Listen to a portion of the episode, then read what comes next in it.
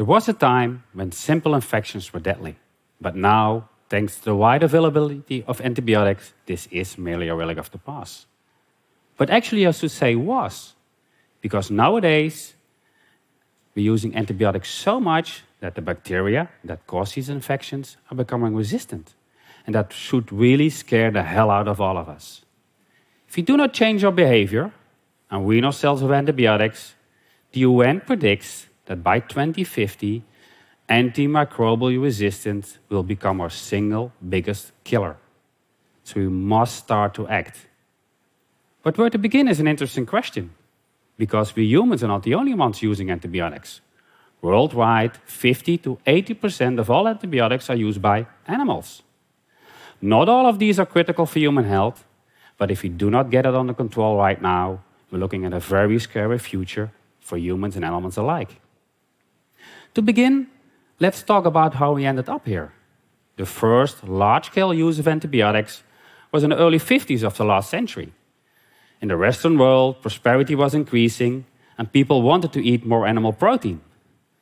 When animals were sick, you could now treat them with antibiotics so they did not die and kept growing. But soon it was discovered that adding small and regular amounts of antibiotics to the feed kept the animals healthy, made them grow faster, and caused them to need less feed. So these antibiotics worked well, really well actually. And with increasing animal production, also antibiotic use skyrocketed worldwide. Unfortunately, so did antibiotic resistance. The reason your doctor tells you to finish the entire bottle of antibiotics is if you shorten your dose, you don't kill all of the bugs. And that's the ones that stick around build up the antibiotic resistance. It's the same problem with giving animals small and regular doses of antibiotics. Some bad bugs die, but not all of them. Spread that across an entire industry, and you can understand that we accidentally build up a large reservoir of antibiotic resistant bacteria. But I hate to break it to you, the problem doesn't stop there. You know who else takes antibiotics? Fluffy your cat and Rover your dog. Pets rank even amongst the heaviest users of all, and they use antibiotics that are much more critical for human health. Combine this with how close we live with our companion animals, and you understand the risk of you picking up yourself antibiotic resistant bacteria from your own pet. But how do these antibiotic resistant bacteria and farm animals affect you? Let me give you an example we have actually data on. The levels of antibiotic resistance, salmonella, in pigs in Europe against different type of antibiotics range from less than a percent as high up to 60%, which means that in most cases, this antibiotic will not work anymore to kill this salmonella.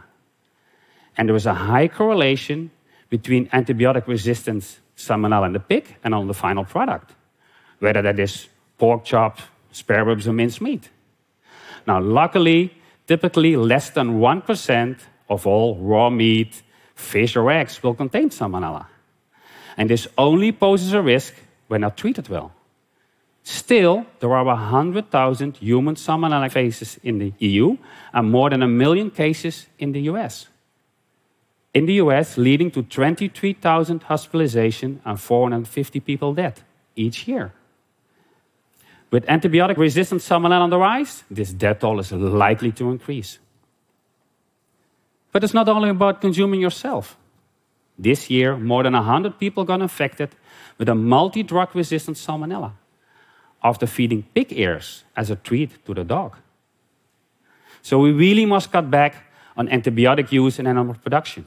And luckily, that is starting to happen. The EU was the first region to ban putting antibiotics in low doses in the feed. From 99 on, in several steps, the amount of different types of antibiotics allowed were reduced, and in 2006, a complete ban went into place. Antibiotics were only allowed when a veterinarian determined the animal was sick.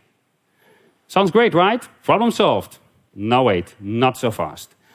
As soon as the reduction program started, it was very quickly discovered that antibiotics had been the perfect blanket to cover up a lot of bad farm practices. More and more animals became sick and needed to be cured with antibiotics. So instead of the total amount going down, it actually increased. Surely that was not the way to go. But luckily, that was not the end of the story. The whole European agriculture sector started on a journey, and I think it's a journey anyone can learn from. This is also the time I personally entered the scene. I joined a large European feed compounder. A feed compounder makes a total diet for a farmer to feed to its animals, and often also provides the advice on how to raise the animals in the best way. I was really motivated to work together with my colleagues, veterinarians, and of course the farmers to figure out how to keep the animals healthy and antibiotic free. Now, there are three major things that need to happen for antibiotic free production. Let me walk you to the playbook. To start, and it sounds very obvious, better hygiene is the place to start. Better cleaning of the stable and the drinking water lines, making it harder for the disease to come in and spread across the stable. That's all very important, but the part I was personally most interested in was better feeding for the animals, better nutrition. Feeding a well balanced diet is important. Think about it this way when you yourself do not eat enough fiber, you do not feel well. Part of the food you consume is not digested by your cell, but fermented in your large intestine by bacteria. So you're feeding those microbes with part of your diet. Initially, most young animals were fed low fiber, high starch and protein, very finely grinded, highly digestible diets. Like being yourself on a diet of hamburger buns, rice waffles with protein bars. We changed this to lower protein, higher fiber, coarser type of diets, like being on a diet of whole grains, salad with meat or beans. This shifted the bacterial flora in the animal guts to the more beneficial ones and reduced the chance that pathogens would flourish. You might be surprised, but not only diet composition, also diet structure plays a role. Simply the fact that the same diet is coarser will lead to a better developed digestive tract and thus a healthier animal.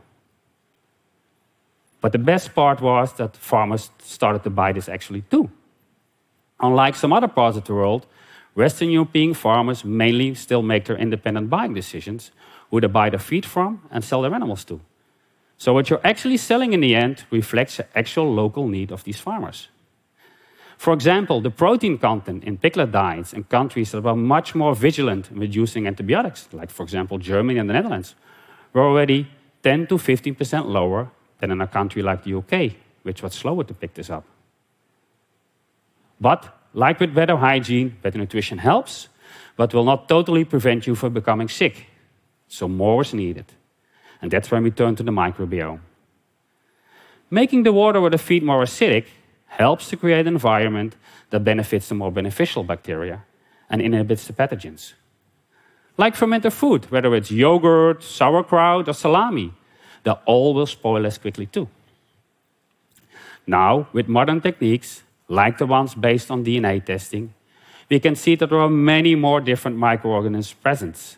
And this ecosystem, which we call the microbiome, is much more complex. Turns out there are about eight times more microorganisms in your gut as tissue cells in your body. And for animals, the impact is no less.